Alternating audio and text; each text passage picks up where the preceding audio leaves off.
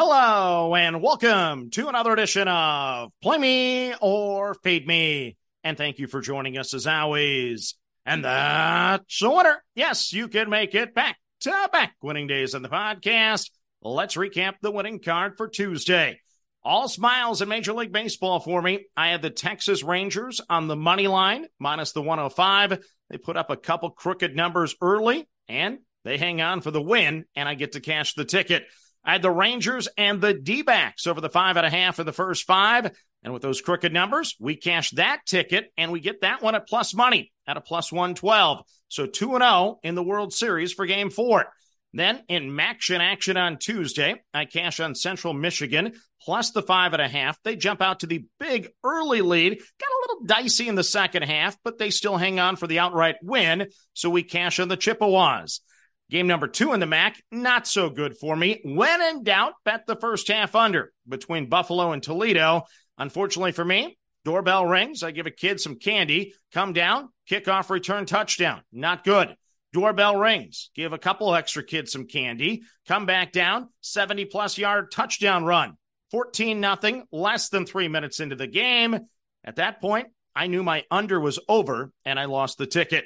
In the National Basketball Association, how about this? The American Samoa quarter is profitable on the year, two and one in the NBA. I cashed the Knicks and the Cavs under the 214 and a half. Scoring settled down in the second half of that game to get it home.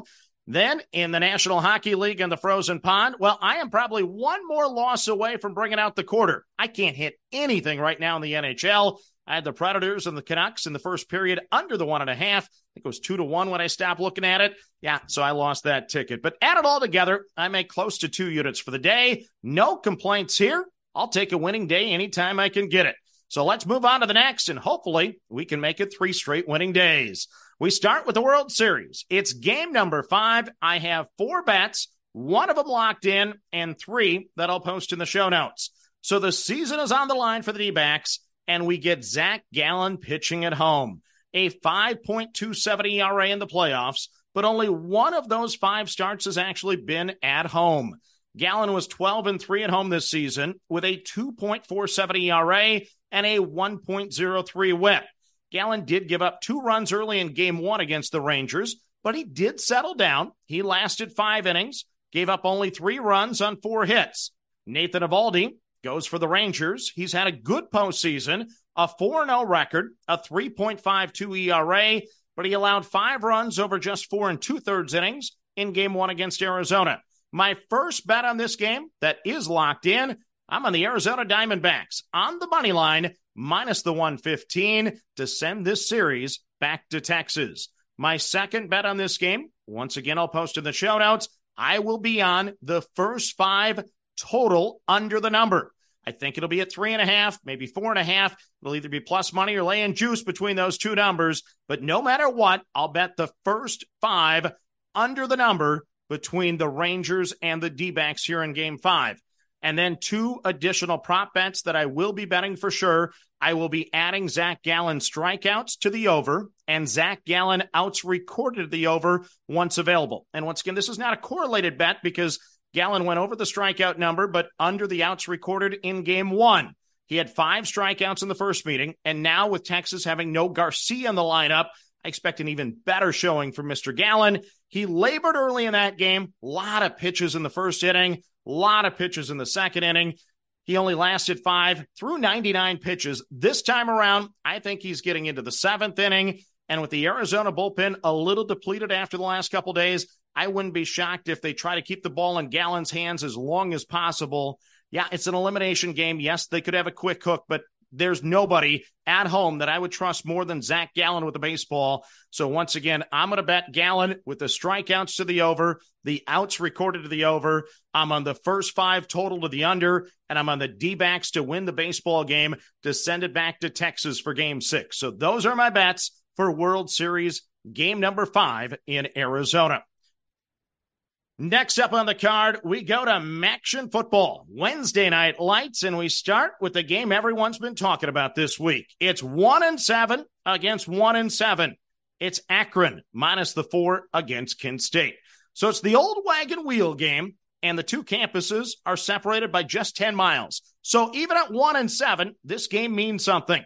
After losing back to back midweek games on winless Sam Houston laying points, I've learned absolutely nothing as I'm willing to lay more than a field goal with a 1 and 7 Akron tonight in a game that has a total of just 38. Akron is averaging 280 yards per game of offense. Kent State, believe it or not, is even averaging fewer yards at 259. The Golden Flashes have lost this year by listen to this 50 points, 22 points, 43 points, 20 points, 25 points, 14 points, and 18 points. No loss has been single digits this season. That's an average margin of 27.4 points per loss. That's a crazy number on competitive football, to say the least. Akron, well, at least they're competitive in their losses. They lost by three at Temple. They lost by two at Indiana. They lost by three against Buffalo. They lost by seven at Central Michigan. So this is year two for Joe Moorhead at Akron. I feel like the Zips are actually going to get a couple W's down the stretch. Tonight is step one against a rebuilding Golden, Golden Flashes team. The Zips have lost four consecutive games to the Flashes. That ends tonight. I'll lay the four with Akron at home and hope I'm not kicking myself come tomorrow night. Give me the Zips minus the four over Kent State. Next up on the card, it's Bowling Green minus the five and a half against Ball State. So conference foes actually meeting for the first time since 2015. Bowling Green is four and four on the season. They're five and three against the spread. Two of those four losses have been against undefeated teams. They played Liberty and lost by 10. They played Michigan and lost by only 25. That's a respectable showing. They've won a couple this year as a straight up underdog. They upset Georgia Tech and they upset Buffalo. Meanwhile, Ball State is two and six on the season. They're three and four and three, four and one against the spread, but they've covered the last two, losing by only seven to Toledo. That was poor weather conditions. Maybe put a little asterisk next to that one. And then they won straight up as an underdog last time out over Central Michigan. So neither team is explosive offensively. This is another low total. Similar yards per game, with numbers around 300. But Bowling Green has actually rushed for over 200 yards in each of the last two games. So the O line has apparently been playing pretty good. I expect that trend to continue tonight. So I'll lay the five and a half with the Falcons of Bowling Green at home over Ball State.